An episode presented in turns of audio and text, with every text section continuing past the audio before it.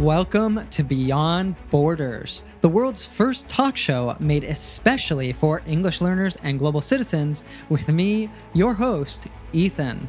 In every episode of this show, it is my job to guide you outside of the classroom and into the real world with life changing insights from some of the world's best teachers, language learners, innovators, and leaders, all here to help you unleash your highest potential in your English and your life. So, if you are ready to join our movement of millions and together create a world beyond borders, then let's get started with the show.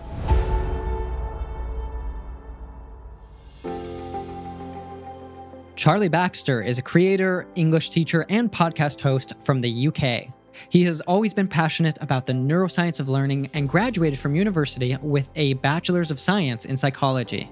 After studying neurolinguistic programming in England, he started his teaching journey out in Chile more than seven years ago. As a world traveler, he lived in the USA, Germany, and more recently in Australia.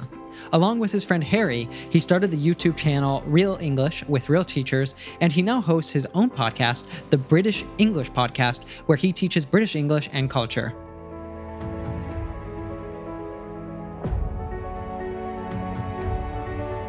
So, this is a really fun interview. Charlie was so easy to talk to and brought some great insight for your English and your life.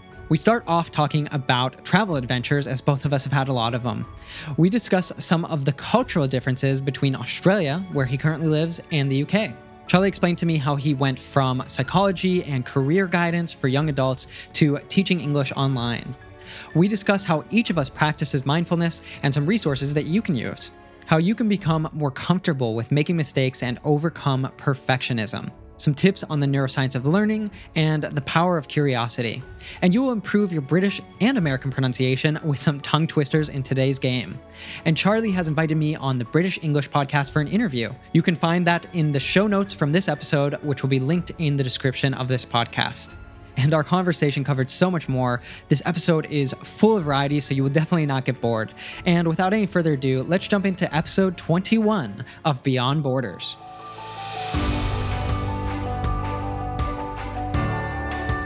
So, Charlie, welcome to the show. Hello. Thank you very much for um, having me on your show, Ethan. It's an absolute pleasure. I, when I came across your YouTube channel, which uh, Real English with Real Teachers, it definitely struck a chord with me. I mean, it goes hand in hand, right? Real English with real teachers, real life English. I think we have a very similar method, even though we go about it in a bit uh, kind of different ways, but really approaching English as it's spoken in the real world, right? Absolutely. Yeah. Um, I've actually seen your um, the Learn English with TV series uh, thumbnails popping up over the years, and I didn't didn't associate it with you until you reached out to me because I, I, knew of your other channel, but I didn't know that mm. that was your channel as well.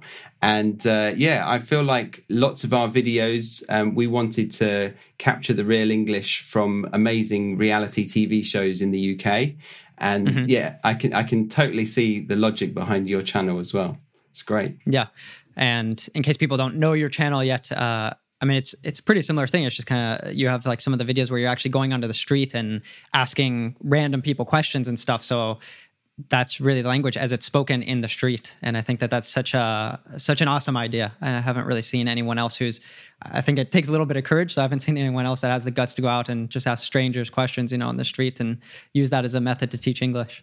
Absolutely. It, it does take courage and it, it helps when you've got a friend to do it with you and yeah. a friend who's a little bit braver than you to just make a fool out of himself in front of random people right right um, unfortunately we now live about 2,000 miles away from each other. I don't know how mm-hmm. far Australia is to the UK actually, but um, yeah, he's still in the UK and I moved over to Australia. So um, the street interview videos have had to take a pause for a bit, but we've got quite mm-hmm. a few in the archive, so it's, it's, it's still good. Nice, and that's a perfect uh, kind of jump off point into the first question I wanted to ask you. So I saw that very similar to myself, you the last few years you've been traveling all over the place, and so I wanted to just start off asking, what's your favorite place that you have traveled to or or lived in?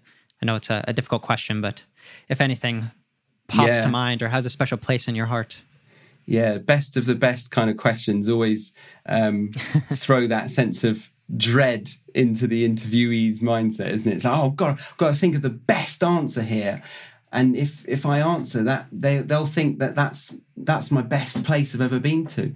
But uh, one thing that does come to mind, one place that does come to mind, uh, which was pretty special to me, was um, when I went backpacking from America because I lived in Ohio for a little bit with my girlfriend, and we went mm-hmm. down to Cancun. But then we we did a, a backpacking trail through. Uh, all the way down to Belize, and we did um, mm-hmm. a couple of islands off of Belize uh, one of them was um, Ambergris Caye and Caye Caulker, I think. Mm-hmm. Those two islands, they, they were pretty pretty special for us. We we did some amazing snorkeling and and the whole motto there was go slow. Like everyone was like, "Hey, mm-hmm. go slow, man," kind of chill, kind of thing. and the the fastest thing on the island, I think, was uh, a golf buggy. I think that was the fastest you could go.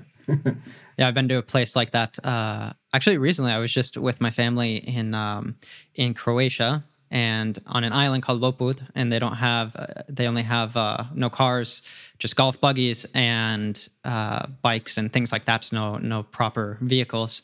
And another place I was in the Caribbean, Isla Mujeres is kind of a, another place like that. There's very few cars, and if you want to get around anywhere to other parts of the island, you have to rent a, a golf buggy. So that's kind of it's a throwback, right, to to a bit of a different time.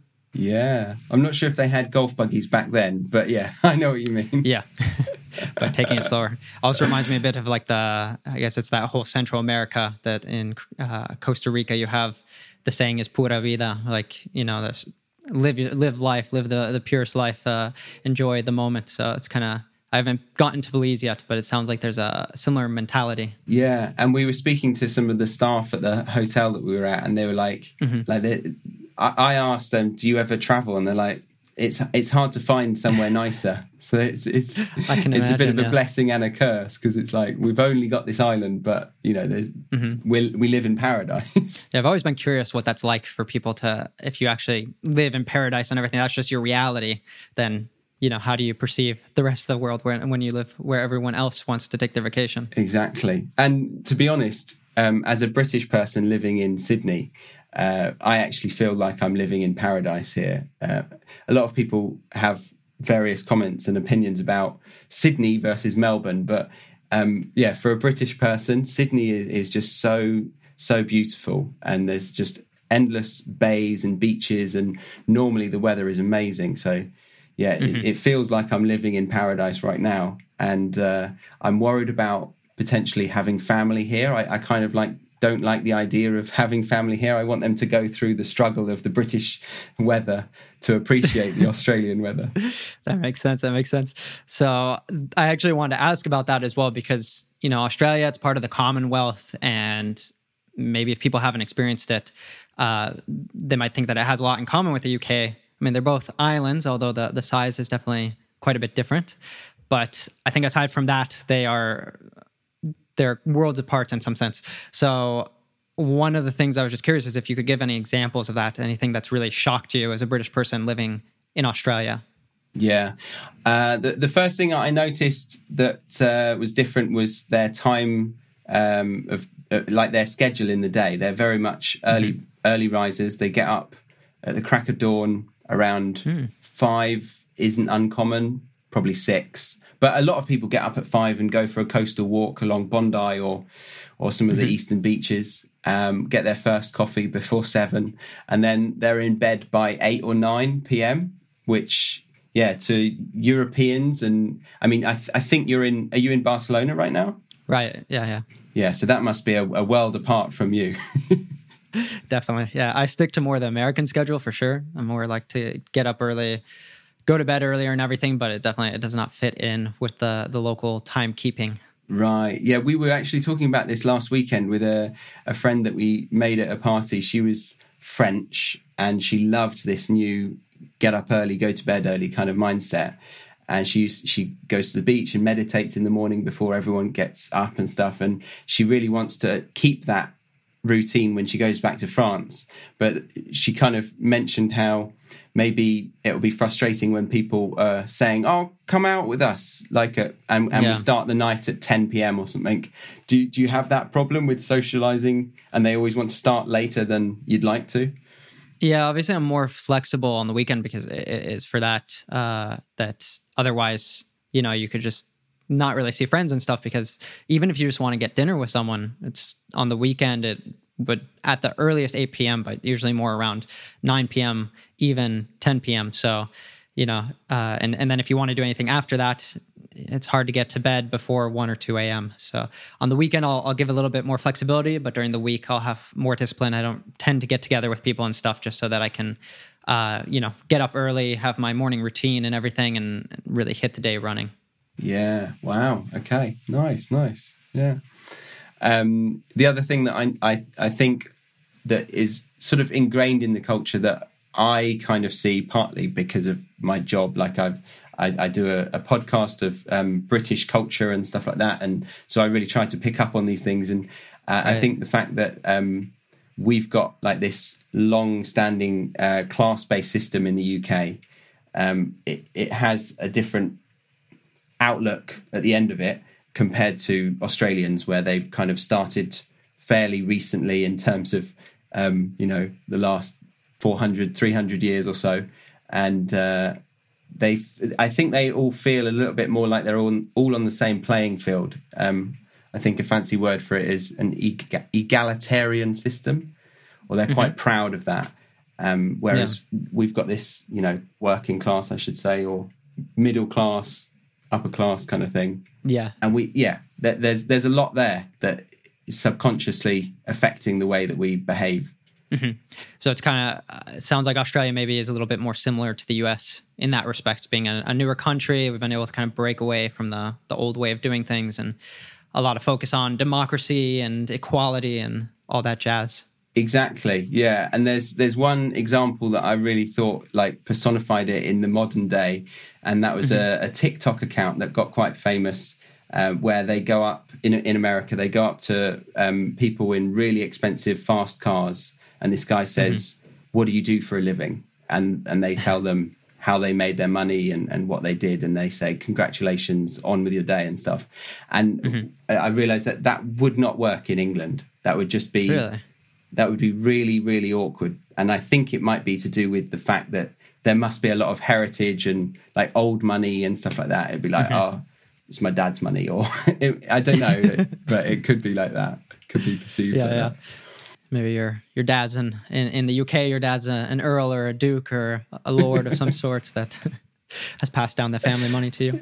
exactly yeah and uh, yeah, so that's that's quite interesting. Just the the timekeeping. That's that's definitely surprising for me because I don't know my, with Australian. Obviously, the American stereotype of Australians is they're all surfers and they're all you know they're throwing a shrimp on the barbie and everything that people tend to say. And so I don't know why I think you know that they're they're taking it like you said in Belize, like taking it slow and everything and waking up later and going at their own rhythm and stuff. But uh, yeah, that's Yeah. that- that's quite surprising. They're up with the the sunrise.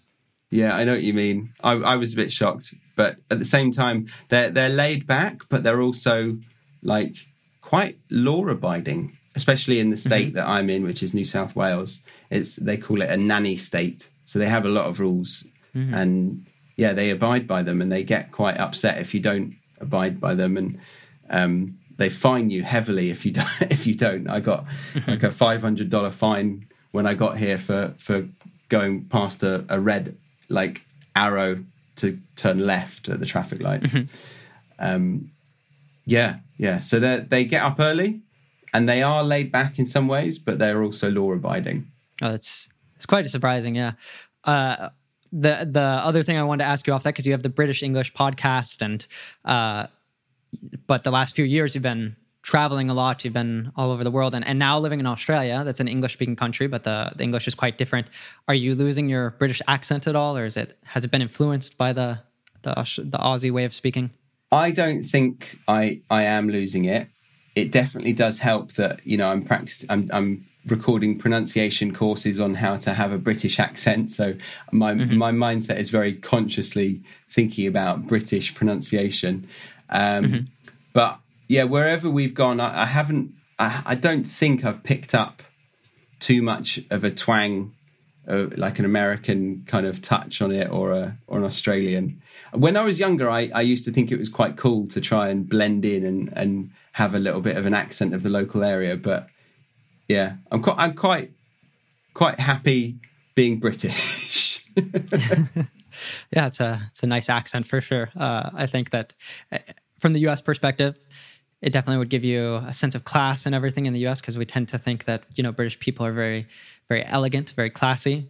Is it? Uh, do you think it's a similar perspective in Australia? How how do people maybe everyday people you go to the supermarket uh, how does the the clerk react to hearing your british accent it was funny because we we went from america well, we did have a stint in Germany, but um, we we had this kind of thought of ah, Americans really like British accents. Will will it'll be nice to go to Australia and and people will maybe like be um, pleasantly surprised to to meet somebody from out uh, overseas or something. And then we arrived, and the first Australian that we got in contact with um, said, "Ah, oh, he's a bloody pommy," which I don't know if you know means like a um, well, it's like a slang word for an English person, but like a, uh-huh. I think there's an etymology of it. I'm not sure if it's a myth or not, but um, prisoner of the mothership or the motherland, mm. and it means that they're trapped in the the, the shit place, the terrible place. I did. I didn't ask. Are we are we allowed to swear on this show? Yeah, I think I think it's fine. It's a pretty liberal show, so. Yeah. So uh, we were like, oh no, we're not going to be loved here. Let's go back to America. that's, that's that's quite funny. That's like a a very opposite perspective of, of in the U.S. So that must have been uh, quite the shock when you first arrived. Then to to have people treating you a little bit different with uh, based on the accent. Yeah, we definitely don't get any um, special treatment because of it. well, I'll shift gears a little bit. So, uh, getting more into a bit of your your history as a as a teacher. Um, one of the things I thought was really interesting is that you were a life coach for about a year for career guidance for people around 16 or 17 years old. So, what was that like, and how did how do you think that influenced your teaching? You did do your homework, didn't you? Very, yeah, very yeah. good. Yeah, well done. Uh, yeah, I, I feel like it it influenced it massively at the beginning, and I suppose the natural trajectory kind of it well, it went in that direction, and it's been going that way for a while. So it probably did affect it ever since. But mm-hmm. um, yeah, the the main focus for me was was never um, linguistics to get into it. It the language part of it. It, it was more about um, communication and uh, enjoying helping somebody feel good about what they're doing and. Mm-hmm at the beginning it, it was like they, they would come to me in the coaching sense they would be unsure of what they want to do in a career and, and kind of guide them into the next um, area that they want to be guided to use, using their own thoughts not mine but um, mm-hmm. then the transition was kind of just to teaching english english it was it was for them to enjoy learning English and, and coming to class and, and, feeling inspired to come, come again and, and, continue to have that motivation to excel and and you know commit to it really. Mm-hmm. And it, it, yeah, it went in in many directions the way that I would teach it, but um, I feel like the the energy as to why I was doing it was was basically I want them to feel excited and and passionate about showing up to class and, and having fun with a another human. yeah, that's quite interesting because it they're both very related to people's life path to their career path. Obviously, if you're helping a, a young person figure out what do you want to do with your life, but English so much is like that as well because it opens so many doors for you that if you don't speak English, won't be open for you, especially nowadays in this globalized world. I think, especially since COVID, uh, working remotely has become so more, so much more commonplace that if you speak English really well and you're you have like certain skills, all of a sudden there's all these opportunities to work for a company maybe that's that's in another country, uh, as long as you're able to communicate in English. So, absolutely, um, yeah. I noticed too that you had uh, you've had like different YouTube channels. One of them you used to help people, uh, kind of doing coaching, right? Uh, mm-hmm. I saw one video, for example, that was helping people to figure out what their passion is. So, uh, what was that transition for you, going from coaching people to to teaching English? Well, initially it was kind of like um, I'm going to be tra- I, I, so I came out of university having read psychology, and then I did um, a training in NLP and mindfulness, and fell in love with mindfulness and and started teaching it to eight year olds because Oh wow. I kind of felt like if if people learn this skill at eight, they're going to be such emotionally intelligent humans, and I feel like we need a lot more emotional intelligence in our life. So that was that was the starting point, and then um, it was at a point where I was moving back from university to to live with my parents, and my girlfriend had moved to America, so I was a bit desperate to kind of find my own way and and, and travel at the same time and experience a new chapter. So uh, I found that teaching was a, a perfect solution for um, keeping that kind of motivation to help people, but also allow me to travel and, and experience new cultures. So it was kind of like a side hustle that turned into a full blown career. But it was always in the back of my mind for the for the first four or five years. It was in the back of my mind that I would come away from that and go back to the coaching and the and being a therapist and a, a psychological sort of coach, as you will, um, in the future. But yeah, I, I found other ways that have interested me with teaching English and found it really interesting diving into the cultural aspect of it. That I've I've kind of gone 100% into this area. Yeah. I'm going to come back to that, but since you mentioned mindfulness, is that something that you still practice? And and if so, how do you practice that? Uh, do you have a meditation practice or anything like that? Yeah, I uh, I go through waves of being um, practiced in it in terms of sitting down and, and kind of having a little chime that reminds me to focus on my breath and and sometimes I, I have guided meditations.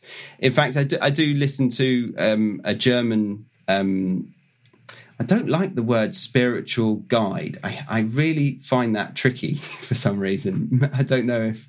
Do, do you find that tricky? Because Americans, I feel like you guys are much more comfortable with this whole self development industry. Uh, I can see where you're coming from with that. I, I think I've evolved in it a little bit. I, I don't have a problem with spiritual, but I think that it's one of those loaded words nowadays that it, it's kind of been abused in a sense. So I think you have to really be a little bit careful with like with anything that's that's kind of selling spirituality. But I think that that is it's important that whatever you kind of identify that with for you that you have some sort of spiritual practice or mindfulness practice or something that gets you in touch with that uh, for lack of a better word that kind of like higher level of yourself Yes, yes, yeah, nicely put. Yeah, so whatever label we throw at this this guy, Eckhart Tolle, he's a German guy and he yeah. teaches a lot about ego and trying to let go of that. And uh, yeah, I listen to that quite a lot, um, falling asleep, and and that reminds me to try and put it into place in the day. Um, but since coming out of uni, which was nine, ten years ago, ten years ago. Oh god, I'm getting on a bit. Um, I I've I've used it literally every day. I, I feel like I'm more more grateful. I, I kind of take a few more breaths every now and then, and and and try to appreciate what I have. As cheesy as that sounds, but it, it has definitely had a, a lasting effect on me. So I, I love it. I absolutely love mindfulness. Yeah. that's that's fantastic so uh, do you mind me asking what what about you? Do, do you know it? Uh, do you know much about it? Have you ever tried it? Do you like it? Is it part yeah, of your yeah, life? it's it's something. I mean, I, I kind of mentioned it's important to be in touch with that. I mean, I, I meditate every day. I'm sure I could focus more time on that. I used to. I, focused more time on that in the past. Uh, I even did. I don't know if you've heard of vipassana, but I did a 10 day silent vipassana meditation retreat uh, when I was 23, maybe 23 or 24, and uh, that was certainly very impactful on my life. Nowadays, though, it's I make sure that I have that practice every day because it's I'm not the same person without it. It's almost um, actually like the metaphor you used of brushing your teeth a little bit. That you know, people who don't brush their teeth ever, they they don't miss it. But when you get in the habit of brushing your teeth every day, when you don't brush your teeth, you kind of like you feel that disgusting film on your teeth, and I think uh, that's kind of used a metaphor with meditation that when you get used to meditating, the days that you don't meditate, something just feels off. You know, it's almost as if you you haven't showered or something, in, in a sense that it's just like yeah you're you're you're missing something, and so uh, that's something that's really important for me. I, I meditate every day. Started a couple years ago using I don't know if you know uh, Sam Harris, but I started using his app called Waking Up. Yes. Um, and it's interesting because you mentioned kind of like breathing and, and stuff like this, which uh, one of the things that he's added on his app is um, I think it's called he calls it moments or something like that, but it's it's just a uh, randomly at some point in the day a notification will pop up on your phone saying like take a moment, and it's just like um, usually less than one minute of audio of him just like you know uh, it's not really a guided meditation, but it's kind of just to get you to reflect for a moment and to to step outside you know of uh, whatever you're you're in in that moment. So that's uh, a really big part of his method is that meditation shouldn't just be something where you're sitting and meditating, but rather it should be something that you're able to tap into uh, throughout the day. You know, that maybe you're taking a break from work and you just kind of check in, you know, and it allows you to to be a little bit more present in the moment and not so wrapped up in, in the future or the past and in your worries and your stresses and all that jazz. Yeah, wonderful. Yeah, I, I like Sam Harris. Um, that's amazing that you did that long retreat, though the silent retreat. What what hmm. made you uh, decide to go for that thing? And and was that the entry for you? Because that's going from nothing to a hundred miles an hour. Yeah, if you're in a car. It's a good question. I, it was not the entry for me, uh, but it definitely it definitely was the most intense experience I had had uh, up to that point. But um, I, I just had some uh, some different friends who had done it and had recommended it over and over again. It took me a while just to wrap my head around that because I, I, had a, a, lot of fear just about not speaking for 10, 10 days, doing it's, uh, I don't know if it's 10 hours or 12 hours, something like that per day of just sitting silent meditation. And, you know, that's. Did you get a sore bum? yeah, yeah. No, not as much. The, the thing that was killer was my knees, I think, just being in the lotus position, you know, uh, all day so is that is that good for you? I'm sure it's not. Uh, definitely, if I were to repeat it or if I were to design something myself, I think I, I would make it a little bit more integral in the sense that uh, you're not supposed to do anything that could be distracting to other people. So you're not supposed to do like yoga. You're not supposed to to like run or anything like that. I definitely would do something more integral where you'd maybe take a break. Maybe it could be all silent, but you take a break and go for a run or or do some yoga or do something you know to just like move your body in a different way because I don't think that that's necessarily so healthy. But one of the interesting things is the first couple days it's quite excruciating, but then because you're in general in that situation you're you're getting guided and everything you're getting better at the meditation and stuff you can start to look and identify with pain in a different way where it doesn't become a negative thing anymore. You're able to just kind of observe it. And and in a sense it can even come to the point where it's it's pleasurable in the sense that it's it's um i think it's pleasurable from the point of view of not you know not needing to get so wrapped up in it. Because usually when we're in pain we just uh, we're just circling in our mind. We're like in a downward spiral of trying to trying to make it stop so it's pleasurable from that sense of being able to like, step outside and, and just look at it without judging it. Yeah, yeah, that's really nice. Yeah, wow, that is mad. Uh, that actually reminded me uh, of one lesson that I, I took from it, and I'm trying to apply it to my mm-hmm. learning mm-hmm. Spanish. And I've been uh, so I, I, lived in Santiago in, in Chile, and my Spanish was pretty terrible. Like I could get mm-hmm. by with just ordering some things. But other than that, I, I fell into an English bubble, and um, and then I moved to Germany, and I kind of got distracted with uh, sp- Spanish, and so I came back to it mm-hmm. three months ago, and um, I felt almost like I was a beginner again, um, mm. and I was making so many mistakes, and I was getting frustrated and, and and getting embarrassed with with how long I'd been trying to learn Spanish, and one thing that I, I learned in in that whole mindfulness stuff is uh, like that that initial thought that comes to mind of oh i made a mistake it then does exactly it, it, kind of loops back to you if you're if you're focusing on it and then that focus on on focusing on that pain intensifies mm-hmm. it i mean it's it's basically what you're saying about the spiraling effect but it's yeah. it's nice to just breathe through that and, and let it kind of sink in. And I, have mm-hmm. sometimes mm-hmm. just tried to step back and look at the the Zoom class that I'm in. I'm like, oh, it doesn't actually matter if I do if I if I make a really if I do something really awkward right now, like I can walk away from this Zoom class and it, it won't affect me. It, it really won't. Mm-hmm. And so I've kind of been adopting that and just being an absolute idiot in class. And it's, it's been working to some degree. Well, it's a lot more fun that way as well. yeah, yeah, yeah. So, yeah. So, and you're referring to Spanish, right? Just to make sure to, to learning Spanish that you've gotten used to just being silly, sounding like an idiot, making those mistakes that are that are normal, that are necessary to make, right? That's in my Spanish classes as the student. Yes, definitely. That's interesting. Uh, had uh, it's actually been a couple months ago now, but I had Idahosa Ness on, and we kind of talked about this. That, and he mentioned that mindfulness too in a situation where, say, you're like at a party and you're going to speak some language, and it's all those voices start to come up in your head, and almost having that mindfulness practice can be useful to kind of step outside and and and observe the situation. Um, you know, without in a more objective sense, without being so judgy about that you might make a mistake or that people might laugh at you or whatever the case is. That that won't be such a big deal. Uh, but yeah, I think that that's that's interesting. It's definitely an interesting way to attach meditation, for example, to learning a language or learning anything else that's going to be very uncomfortable and stuff, and being able to step outside and kind of observe and become okay with those things. Um, as long as we're talking about mistakes. Yeah. Sorry. Uh, have you have you ever thought about like te- making a, a, course of some sort in, in, terms of applying mindfulness to learning languages?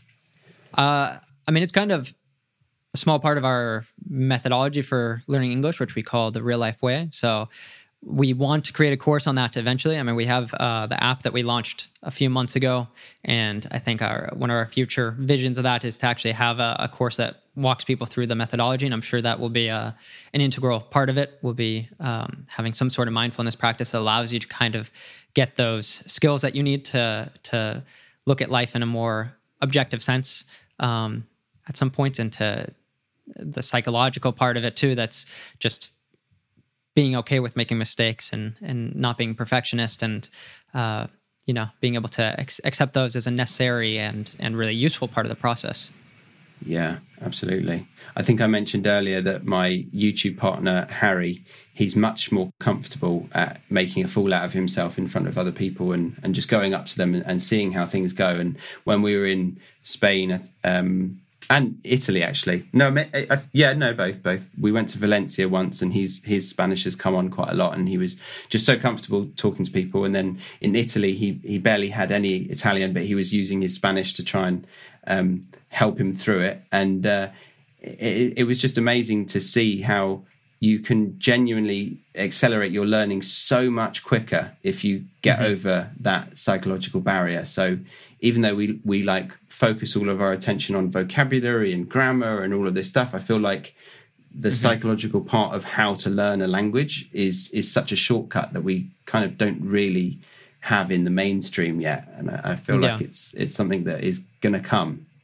Definitely, it's growing in popularity for sure. Uh, yeah, those people who are fortunate enough, I guess, fortunate enough in some sense, that we all have uh, our own our own strengths, but that they don't really care what people think about them. That that definitely makes it easier when you learn a language because uh, I mean I'm more the same as you, but I think people I've met that are like that, they're just able to throw themselves into the situation and make mistakes and have fun with it and, and play around and laugh at themselves. And I feel like for for me, that's definitely been a uh, a growth process. Something I've had to discover in my own language learning and everything is, you know, it's okay it's okay to make mistakes. It's, it's, it's okay if people laugh, like figure out why they're laughing and laugh at it too, and uh, all these different things that. Uh, in a sense, it's just not taking yourself so seriously, right? Yeah, totally. Yeah, I was just thinking. Also, the the flip side of that is, you know, talking so much and and not really realizing your mistakes and pe- people sometimes go go that extra distance of of not even appreciating their mistakes and and therefore never really progress with it. So I feel like yeah, there's definitely a balance between being self-aware, like we might be a bit shy, but we also probably learn from our mistakes, but we're slow at progressing. But then the other side would be, you know, blurting every mistake out, but not being mindful of what yeah. your mistakes are in the moment. Yeah. Yeah it's great if you have that because it's it, it's in sense it's a it's a confidence just to go out there and make all the mistakes and stuff but you also need to have the that more sober part. If if that is you, you need to have that more sober part that can come and uh, have maybe the deliberate practice to figure out okay what are these mistakes and actually be solving them so it's not just something that gets fossilized or or sticks with you for uh, for your your entire language learning journey um, and I, I was going to ask about that too is uh, I, I, saw a quote in one of your videos that I really loved because you said, uh, think of mistakes as the fast track path to fluency and change the word to mistake, which is like a, a take like a, uh, you have in a, when you're filming a movie or something, you have you have a take as uh, tr- uh, trying to film a certain scene, for example, and you might do another take if you make a mistake in that take. So, uh, and you said the next take you'll be better. So it's like really shifting the how you think about that word. Uh, and I saw in another video, uh, actually, with your girlfriend, that she mentioned that she thinks you're a perfectionist. So I was just kind of curious how you've dealt with that perfectionism, how you've psychologically kind of just dealt with your, if you have that with your your own relationship with mistakes. Yeah, with work, I found that that that's kind of why I've I've loved digging into the podcast world because with video i've been I, i'd started down the journey of videography as well as doing youtube and i was doing weddings and real estate and stuff and i was trying to pull that kind of um, cinematic if you will kind of style and and try to m- bring it into educational english videos but it's it's just so time consuming and yeah. whereas podcasts i feel like um, all it took for me was to research how to get like professional voiceover standard audio and then that's it. That's that's like the perfectionist kind of of quality done with and and now i can focus entirely on the content. So mm-hmm. before i was focusing on just you know the next shot next angle how i'm going to get the the video to develop and the story and everything like that. But now i just sit in my sound booth and I can I can play around with language and content in whatever way I want, and it, it it's mm-hmm. progressing. It's helping me progress in a much faster way than um, my YouTube channel was because of you know the the perfectionism within the video that had to be constantly thought about. So yeah, yeah, that I don't know if that answered your question, but that's how I feel like recently. Yeah, finding a finding a, a path that works better for you to to deal with that. Uh, is there anything you've done for your for example with with spanish? You kind of mentioned you know that you'll you'll you've flipped things on on their head so you're kind of just showing up and and and, um, and leaning into the silliness in a sense. Uh, and is there any advice that you give to your students maybe if they're they have more that perfectionist mindset and, and how they can overcome that yeah, uh, at the moment, the main focus for the um, people in my, uh, I, have got like an academy behind the the podcast, and in in the group classes uh, that we do each week, I'm almost like uh, congratulating them, and I make people kind of congratulate each other when they make a mistake. so. It, instead of congratulating those that do well, I'm a bit of a hypocrite actually because when they do use the language brilliantly, I, I, I get gobsmacked and I'm just like, that was amazing, unbelievable. But um, yeah, I'm really, really trying to push them to see mistakes as like a fast track way, as you as you just um, said to to understand the the phrase. Because when I'm teaching the phrase, I have no idea how a non-native is going to interpret a, a phrase and think, oh, I can use it in this way, and they'll very often map it onto a phrase that they've kind of thought is similar in their language, perhaps. And obviously, I'm I'm gonna I'm not gonna have that understanding until it comes up. So that mistake really helps me as a teacher see how a learner is perceiving it and how they think that they could use it, and therefore I can I can very quickly say no, no, okay, no, it, it can't be used in the, you know the present progressive or something like that. It can't be used like that. It needs to be used with a an object at the end of the sentence. So mm-hmm. yeah, they're really useful. I think mistakes. Yeah, that's really flipping things uh, on their head in a sense. I did an. It reminds me. I did a improv. It was like improv for business class uh, once, and I, one of the exercises I thought was absolutely brilliant because uh, it, it was doing some like really uh, like a difficult kind of routine that involved you know clapping and, and moving your arms and, and things like this it's just like something that mechanically was very difficult to do so obviously you're going to make a lot of mistakes and uh, what the the coach basically said is that okay you know every time you make a mistake you're going to you know cheer and stuff. So it was just kind of to exactly to do that to reprogram our relationship with making mistakes and having it instead of being like you know most people will be like ah oh, you know dang it i made a mistake and they get really angry at themselves. So it's it's really just to flip that and be like okay let's let's actually um, have some deliberate practice trying to celebrate every time we make a mistake so that you kind of reprogram that chip in your head and and how you're viewing the your relationship with how uh, about making mistakes yeah yeah that's really good yeah nice I, you're making me think i need to um, start a tally with my Spanish lessons and, and make sure before the end of the class I've I've completed a gate or something like that.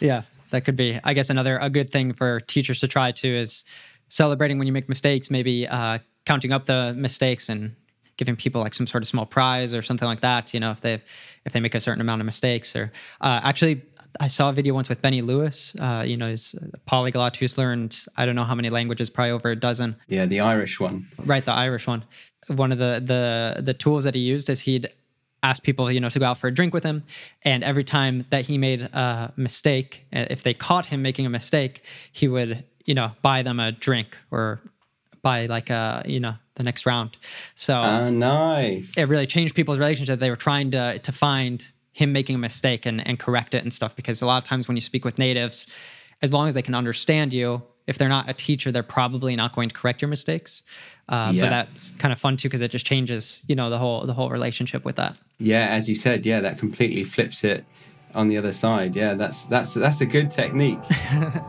like that. Yeah. hey there, real lifer. Have you downloaded the Real Life English app yet?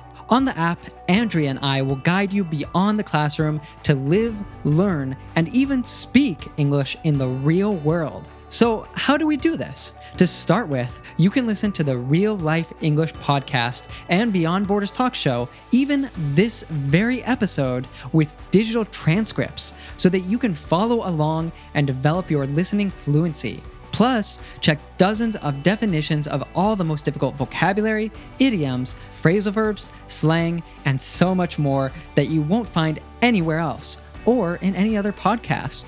And how would you like to develop real life speaking confidence at the touch of a button by speaking with other learners while making friends across cultures? Sounds like a dream, right? Well, now with the Real Life app, it will be a dream come true. Download the app to listen to our podcast with transcripts and definitions whenever and wherever you want, and speak with people from all around the world. What are you waiting for? Join our global community today by clicking the link in the description of this podcast or by going to www.reallifeglobal.com slash app. That's A-P-P. Or simply search for the Real Life English app in the Google Play or Apple App Store today and let us guide you beyond the classroom to live and learn and speak English in the real world. Ah, yeah. I might shift a little bit, coming back to uh, that that you've studied uh, kind of like neuroscience, psychology. Um, I saw that you're passionate about the neuroscience of learning, which might also be called learning how to learn. So, I was just wondering if you could, um, do you have any ideas, maybe like two or three, that every learner needs to know about learning? Um, one thing that I get surprised with, and I, I feel like people are, are really getting more aware of it because of the way that apps uh, are helping us and, and, flashcards and stuff. But one thing that I, I sometimes am amazed with is that people don't understand like the way that you get memory from short ter- from working memory to short term to long term. Like, I feel like it was it was like you know psychology 101 even not in psychology it was like in our secondary school at, at, um, yeah obligatory school, but I've, found that some people don't quite understand. Like they need to constantly go through this repetition process to to get to the long term, which yeah astonished me. But um, yeah, I suppose with learning how to learn um, without going too far into the um, like neural pointers and, and things like that. Um, mm, I think when when when stress gets involved, it blocks mm-hmm. us massively. So although we could be talking about mistakes as well, but it, it's more about um, I don't know if this aligns, but you know when you're having a conversation like right now, you're hosting a podcast and you're trying to have this nice conversation between the both of us and you've got a lot of notes beside you and you're constantly thinking of balancing between listening to me and thinking right what's next how do i keep this show going mm-hmm.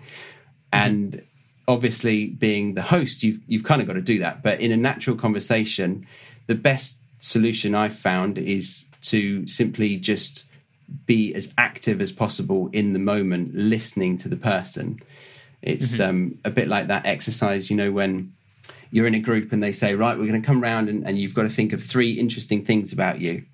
And you you're the last person in the group, but you hear zero of every single other person because you've been focusing on, oh my God, what am I going to say? What am I going to say?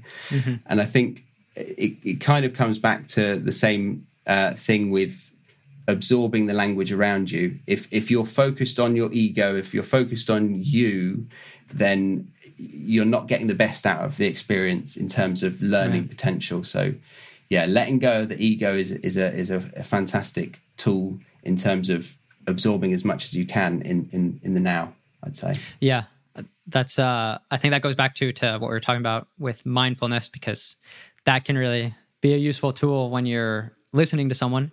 I think uh, this, this, happens in your native language, but when you're learning another language too, uh, there's an added layer that you're already kind of thinking about. You know, what I'm going to, what am I going to say? How am I going to say it and stuff. You're, you might already be putting the pace, the pieces in your head to respond to that person, rather than actually listening to what they're telling you and really being present in that conversation. So. Um, mindfulness can be helpful with that because it can it can help you to notice when you've gone off in your mind and you're just you're just listening with the intent to reply and rather than actually listening to the content of what the person's saying you can catch yourself and be like oh I'm, I'm doing that thing. I need to come back to the moment really listen to this person. And then when they finish talking that's when you formulate what you have to say. And i think that too that gets you out of the it gets you in the habit you know of thinking in english or the target language and uh, just being better at spontaneously uh, responding to people so that you're not getting in the trap of translating in your head or, or things like that. Yeah, yeah, that's really good. Yeah, I totally agree with that.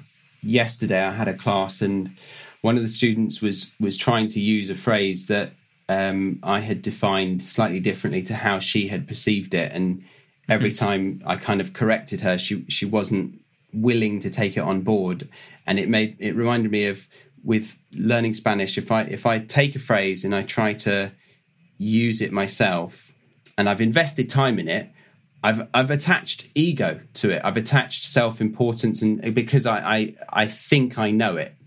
And mm-hmm. when a teacher rejects it, it's again about whether you're attached to that or not. And and some people are really attached to that, and they can't let go. I sometimes can't let go, and it really slows the whole learning process down. So, mm-hmm. yeah, I think I think it's it's definitely something to take the time to really understand and, and, and figure out how to be mindful of it again. Yeah. Mm-hmm. Yeah, it's uh, has so many useful, so many uses. Mindfulness when you're when you actually start practicing that. Yeah, uh, and and another one that just came to mind is um, mm. there was one in in NLP. I think it's called deductive learning, and it's um, mm-hmm. I might be getting that term wrong. It's about ten years ago now, but um, the idea of when you when you get a new piece of information, we tend to categorize into something that we understand. Like we we label it, we we give it a box, and we we like to put things in boxes, don't we? Um, whereas in a new language, the culture has affected the language a lot, and very often we can't quite associate the grammar, the syntax, whatever it is in in the language, doesn't compute with our brains, and we've got to stay out of our native brain essentially. Um, so to to not be putting language into into different boxes that we already think that we know is a really nice way of kind of trying to stay outside of the the native brain i'd say Yeah. like It's kind of interesting when you, if you learn multiple languages too, you kind of see that each language, it gives you a little bit different way of thinking and putting things together and and whatnot. So it's, it really is a, it's like putting puzzle pieces together in some sense with each language that you learn, and and then like when you actually speak that language, I think it, affects your personality obviously, but it also just affects maybe how you view things a little bit compared to when you speak your native language or when you speak another language. Yeah. Have you um, learned another language that's really different to English?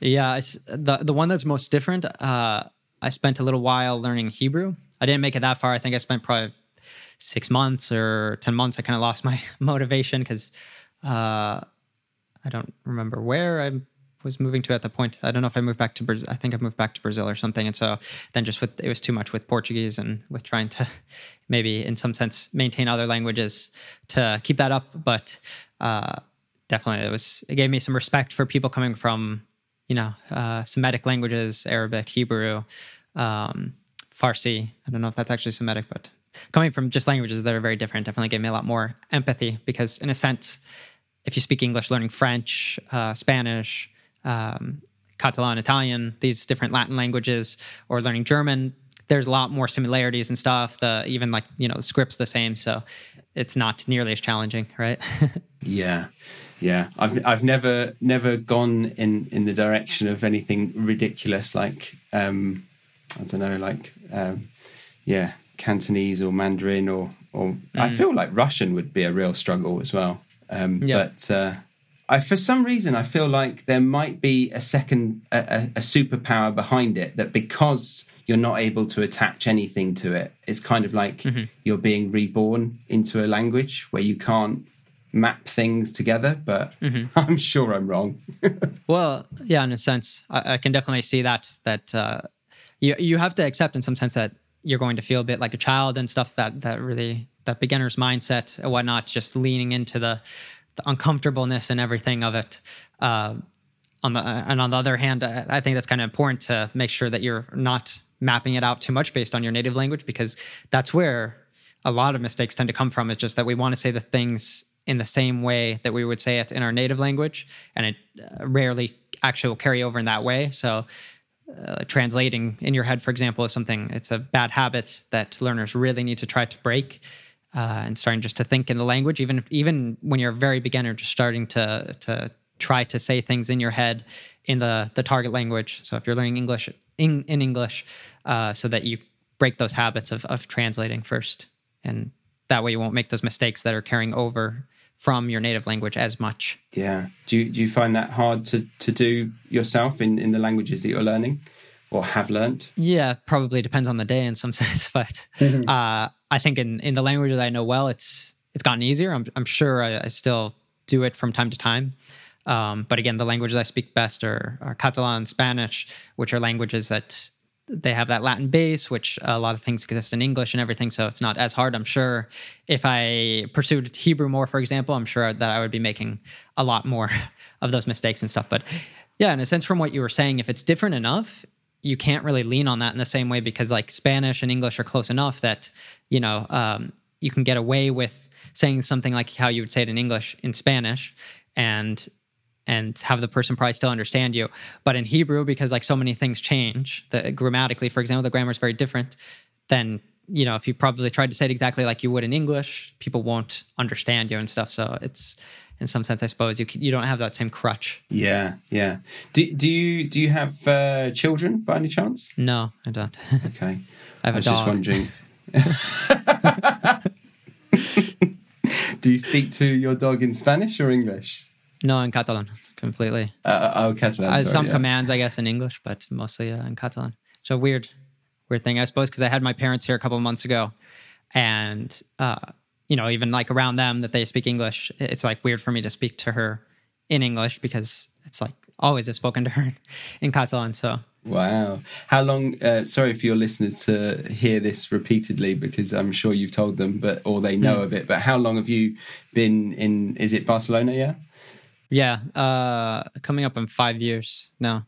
Okay. And do you feel like you've um, settled in and you're going to be there for a, long period of time? Well, I'm definitely like uh, I could see myself here long term, but I feel like I'm, I'm getting that itch a little bit now that I'd like to, I'm, I'm kind of looking for maybe what's uh, a new adventure of some sort. So maybe somewhere else in Europe or even going back to the States and living in a, in a different city just because uh, I haven't lived in the States since college and I haven't really lived that many places in the States. So it kind of could be a way to rediscover my own country in some sense um, and just to be closer to family, especially my, my parents are getting older and I, I have two nephews. So it's something I definitely think about more and more. Yeah, yeah, it sounds quite a similar situation. I haven't been living in, in the UK since um, yeah a year after graduating.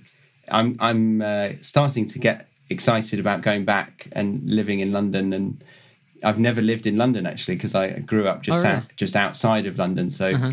it would be cool. It would be really cool to go back and uh, yeah, fall back in love with with the country that we were raised in.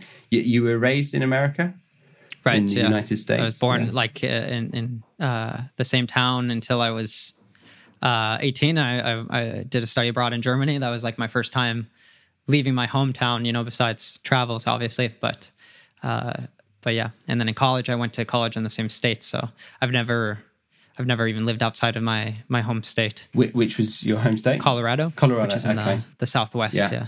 Are you a skier? Yeah, I am a skier. So that's something I'm probably I'm going actually in a few weeks, uh, spending Christmas there. So I'm sure that's one of the things that that I'll be doing is going skiing, hitting the slopes In back home in Colorado. in Colorado. Yeah, right. Mm-hmm. Oh, okay. But do you do you go to the Italian Alps or French Alps at all? No, I went to the Aust- I had my dad come uh, a few years ago, and he'd never been skiing. Uh, I think he'd never been out skiing outside of the states. So uh, we went to Austria. We actually did a whole a whole trip around that part of Europe, going to we started in Munich.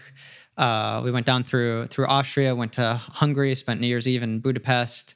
Then we went to Slovenia. My dad really wanted to visit Slovenia for some reason, which was was amazing, uh, much more than I, than I was expecting.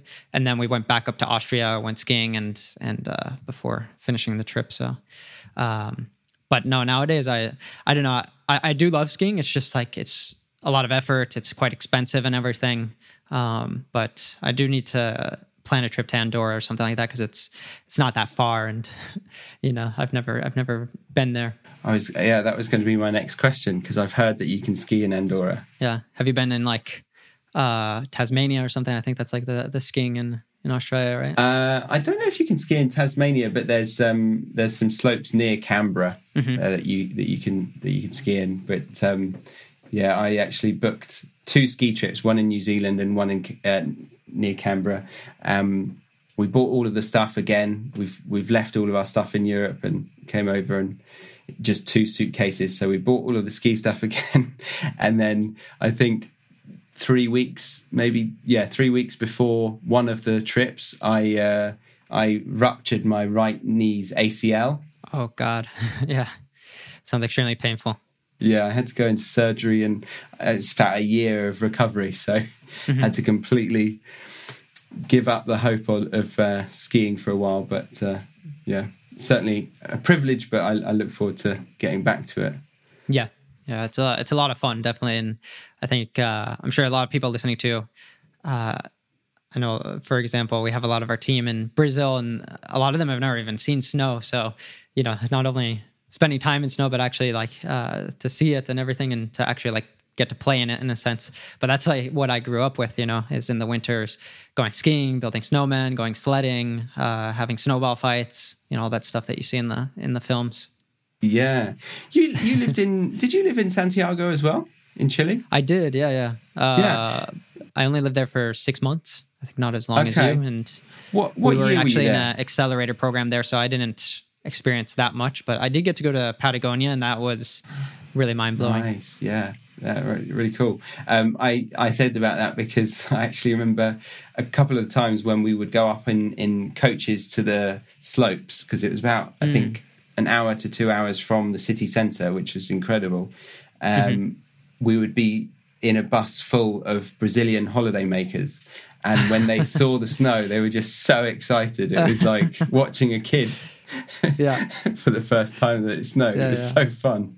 Yeah, it's something I can't can't really imagine because uh, it's it's something that's you know so native to me that. Uh, but it must be a crazy experience the first time you see snow, the first time you touch it, the first time you make a snowball, all this. Yeah. Definitely, definitely a great life experience. Um, we've been going on a bit, but let me uh, jump into some rapid fire questions, and then we're going to play a game.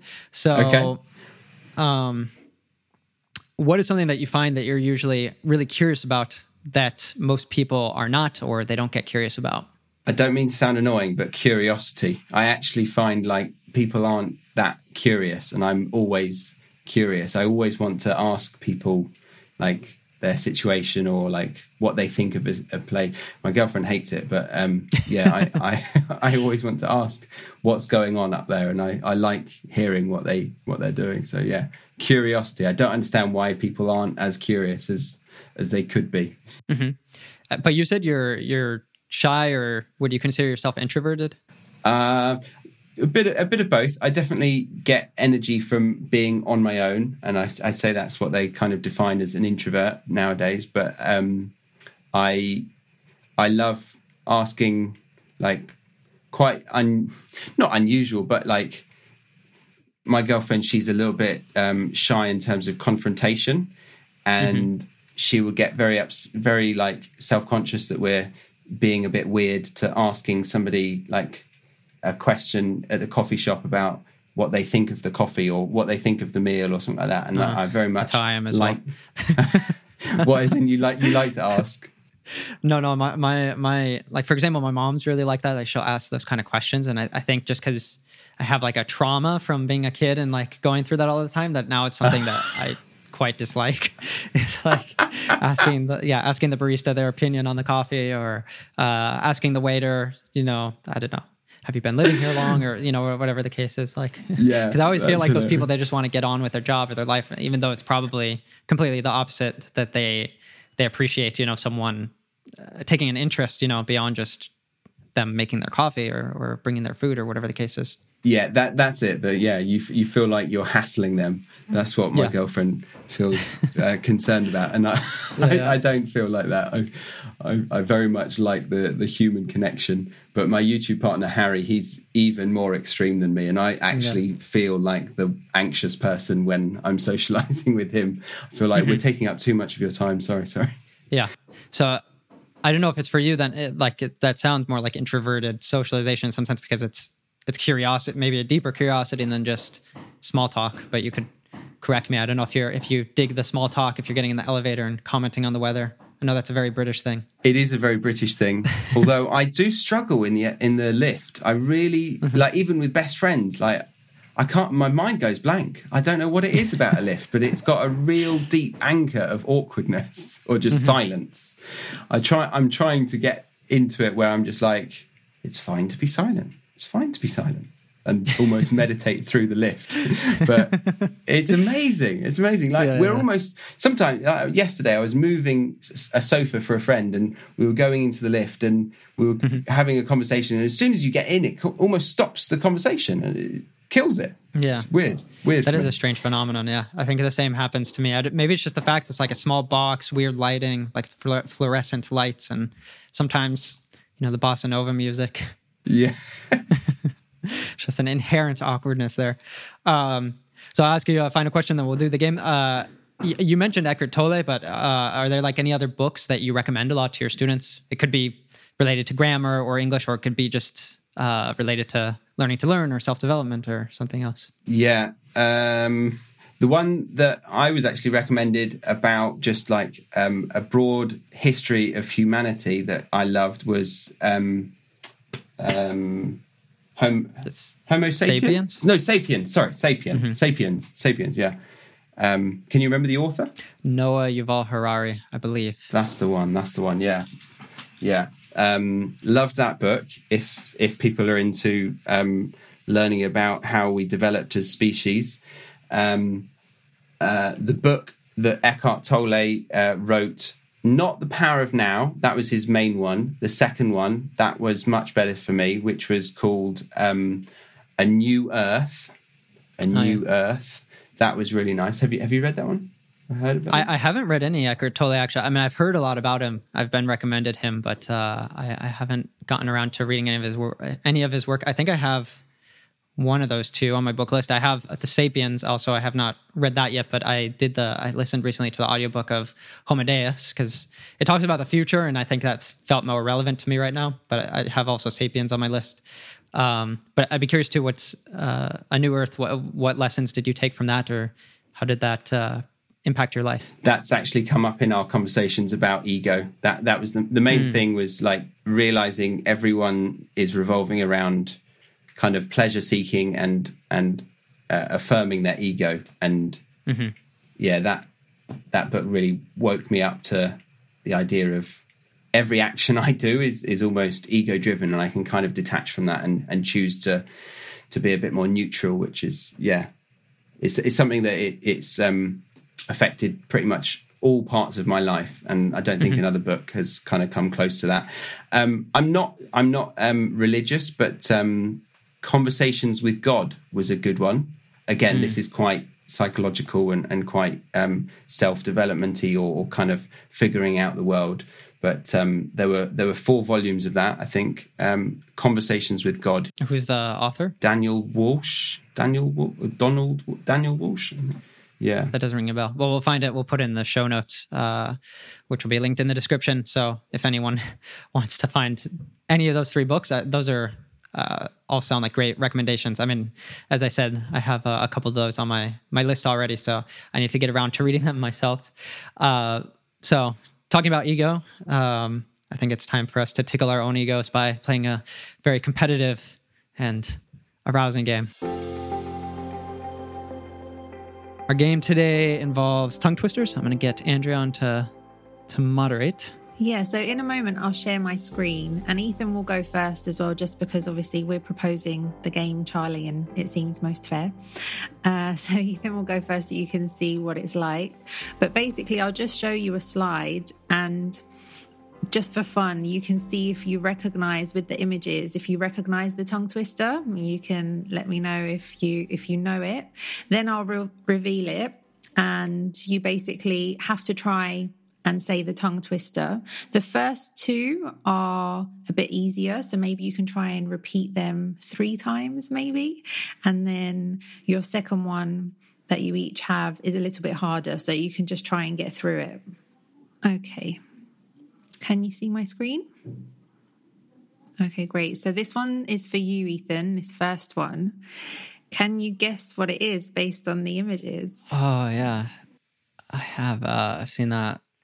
What was it? Two witches wore something about swatches and watches and something like that. Witches and watches. Yeah. Okay, so I'll oh i it. know this one sorry Do you know it? Yeah. which which is which No? Uh, it's slightly different. no no no no not that doesn't work ignore There's a watch as well. Yeah. which watch is which yeah no I thought about that one that you mentioned, Charlie, as well initially when I saw it, but now I'll re- I'll reveal it. Oh, here we go. So, because it's a bit shorter, Ethan, you can try and say it three times. Try three times. can. Yeah. Three times fast, right? Which witch switched the Swiss wristwatches? oh Which witch switched the Swiss wristwatches? Which witch switched the Swiss wristwatches? Uh, it's a really it's a Swiss Swiss wristwatches is really difficult to say. Yeah. Do you want to give it a go, Charlie? See if you can. you're making me feel comfortable ethan um which, which which switched the swiss wristwatches which which switched the whis oh no okay which which switched the swiss wristwatches which which switched the w- swiss wi- wristwatches no yeah it's hard it's hard yeah, Yeah. I think that Yeah, one's yeah. actually quite hard. Yeah. Mm, I think the only difference in your pronunciation there is maybe the watches. watches. watches watches Yeah. watches what watches Uh, you must be quite good at the American accent if you lived in Ohio, in America's Ohio. heartland. Uh, yeah, my yeah, I, I was always worse than my girlfriend. So whenever somebody asked for an uh, impression, I would just be like, "There you go." But yeah, maybe when reading something. The Aussie, you've got the the trifecta. Uh, So the next one is for you, Charlie. Any ideas what this tongue twister is? bald bear bearing bald bear. No, no idea. Okay, let's have a look Is at it Fuzzy Wuzzy? Fuzzy Wuzzy was a bear. Fuzzy, Fuzzy Wuzzy Wuzzy had had- hair. Yeah, I think maybe it's a more American one. Oh, why is it being slow? Has it moved it? Here we go. Yeah, I did know this one. Okay. Okay. Fuzzy Wuzzy was a bear. Fuzzy Wuzzy had no hair. Fuzzy Wuzzy wasn't very fuzzy, was he? That's that's a lot easier than the last one. I'll see if I can Yeah. go quicker. Fuzzy Wuzzy was a bear. Fuzzy Wuzzy had no hair. Fuzzy Wuzzy wasn't very fuzzy, was he? Yeah, that's quite rhythmic. It's quite nice. Yeah. That's one we'd say a lot when we were kids. So it's a it's a good thing she gave that to uh, that one to you. Okay. I think as well, like it would make you want to say at the end rather because you want to say it fast rather than saying was he, you'd probably just want to say was he as well because Was fuzzy he. was he. Yeah. Yeah. Mm. Okay, very good. Okay, so these ones get a little bit tougher. Uh We haven't done well so far. Ethan, any ideas? I don't know. It's like a gopher or, or a rabbit building something. Do you know it, Charlie? I do know it. Would a woodchuck chuck wood if a woodchuck could chuck wood? Ah, it's a woodchuck. Yeah. Okay. How much how much wood would a woodchuck chuck if a woodchuck could chuck wood? Oh, Yes. bit quicker, bit quicker. That was very good, but it goes a bit longer. Oh, okay. So let's let's see it. Would a woodchuck chuck wood if a woodchuck could chuck wood? Yeah, that's probably better. Let's try. Yeah, that's it. Okay. How much wood would a woodchuck chuck if a woodchuck could chuck wood? He would chuck he would as much as he could, and chuck as much wood as a woodchuck would if a woodchuck could chuck wood. Hmm. Oh, so that one's not so bad. good. Yeah. It's yeah, it's quite long. I didn't know the whole version. Yeah, it's not always the the length. It's like the combination of words, like the Swiss Swiss wristwatches. It's just like that's that's really a challenge, Yeah. Although that one was quite short, I think that's probably been the hardest one so far. right? I agree. I agree. Yeah. Okay, so let's look at your last one, Charlie. Any ideas That's adorable. on this one? yeah. I didn't know this one. This one's new to me. Nothing's coming to mind. Um, what is that meant to be? It Chocolate looks like spread, peanut peanut butter and jelly. peanut Yeah. butter and jelly. Okay, peanut butter. Or we would no, say peanut butter and jam. yeah. Let's It's have like. American classic PB and J. Oh yeah, that's that's disgusting. okay, yellow butter, purple jelly, red jam, black bread. That doesn't that doesn't rhyme nicely. Um, s- spread it thick, say it quick. Yellow butter, purple jelly, red jam, black bread. Spread it thicker, say it quicker. Yellow butter, purple jelly, red jam, black bread. is so so like choppy. Don't eat until you are spreading it like a spread. What? Can I hear your your attempt at that, Ethan? I, I imagine Okay. the American accent might do it better. Let me try to say it faster. Uh, yellow butter, purple jelly, red jam, black bread. Spread it thick, say it quick. Yellow butter, purple jelly, red jam, black bread. Spread it thicker, say it quicker. Yellow butter, purple jelly, red jam, black bread. Don't eat it until you're spreading it like a spread. Not so hard. I think it's like uh, probably meant to say it faster each time you say it, right? Because it's spread it thick, say it quick. Yeah. And if you speed up throughout it, maybe it would get more difficult. Yeah. Yeah, I think maybe I as see. well with the American tea and then saying purple, I don't know, that can stumble, make you stumble a little bit. Purple, yellow butter, purple jelly. Yellow butter, purple jelly. Maybe. Yeah. Are you, s- An- uh, Andrea? Are you saying that Americans would find it harder or easier? I think maybe harder. Yellow butter, purple jelly. Yellow butter, butter, purple, butter, purple, butter, purple. Also, maybe because of the R, because we have the schwa at the end of butter. So I think it's easier for us to go into the next yellow butter, purple jelly, red jam, black bread. I think. Hmm. I don't know. Maybe it's because if I was to like yellow butter, purple jelly, like I don't know, I find it harder. Maybe if you weren't reading it as well, maybe you'd start to mix up the colors or something. Mm-hmm. I don't know. True. Maybe it's supposed to be like a mental tongue twister, a mental twister. Well, well done to both of you. Great job. I think we can all agree that the first one was a really the toughest. so it got Yeah. easier. and and oh. neither of us got the the ones that were dedicated to us, did did we? I don't think so. We we're both losers. no, you're both winners. Can, So no one's no one's ego feels too good. Exactly. yeah. We could, should have had uh, Charlie attempt to do the Betty Botter with a Cockney accent. That's really hard. It's like Betty Betty Botter bought a batch of bitter butter, but the butter wasn't bitter, something like that. Betty Butter bought some butter, but the butter was bitter, something like that. Yeah. Mm-hmm. Betty Butter bought some butter, but the bitter, better, but, but the butter was bitter. No, wasn't bitter. Um, A bit yeah, it was bitter bitter. batter. It was. yeah, Betty Butter. Betty Butter bought some butter, but she said the butter's bitter. Betty Butter bought. Yeah, that's hard. If you drop the T's even more, Betty Yeah. Butter bought the. Yeah, there's no kind of landing point with your the consonants. Betty Butter bought. the- Yeah. yeah, yeah. I get lost very quickly. We'll have to do that one another time. Yeah. Well, it was nice to meet you, Charlie. Enjoy the rest of your conversation. nice to meet you too. Thank you very much for that game. Was it inspired by the legendary catchphrase? Oh, I've been watching that again recently because I've got access to UK TV. So funny you said that. I'm like a, I just love game shows, but yeah, that would be a Yeah. fun, fun one to do as well. Great, Charlie. So before we wrap up, do you have any final asks for the audience? asks for the audience. Um, no, just uh, you know, let go of your ego. Let go of your ego. Enjoy making mistakes and uh, continue in, enjoying Ethan's work. Yeah, sounds like you're doing an amazing job. I, appreciate can't that. believe, can't believe how big the team is. It, it, it's amazing. I've I've not actually met. Yeah, I've not met a team of YouTubers this big in the English teaching industry. Amazing. Yeah. Well, we do a lot more than just YouTube, but uh, but yeah, I appreciate that, and uh, I love the the thing about ego. The first time you said it was it sounded like you were saying it like an Aussie. No, Which which one? I didn't know. See that you said something like like oh your ego. Uh, like oh, your ego, mate. yeah, let go of your ego. Oh, oh yeah, yeah. Let go of your ego. Yeah, yeah. yeah. So I know what you mean. Yeah. crept in there. Great. Yeah. Uh, and where can people find more of your work? If people are you've tickled people's curiosity. Maybe they're wanting to add more uh, more psychological coaching to their English learning. Okay, well, uh, the main focus for me is the British English podcast. So type that into any podcast app that you like, um, or head over to the website, the BritishEnglishPodcast.com.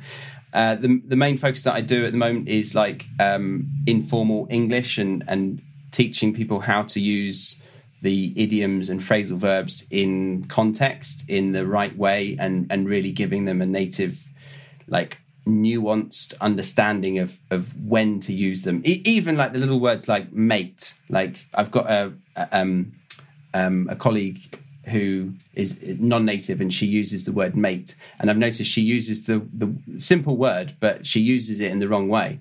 And there's just hundreds of these examples where as a non-native we're not attached to it and, and we feel like we've got that confidence but I, I want to help people get even more familiar with it um, through a native lens so yeah the british yeah, English that uh, that's kind of that cultural context, isn't it? Because like even for even for me as an American, using that we don't really use the word mate outside of like words like uh, roommate or workmate.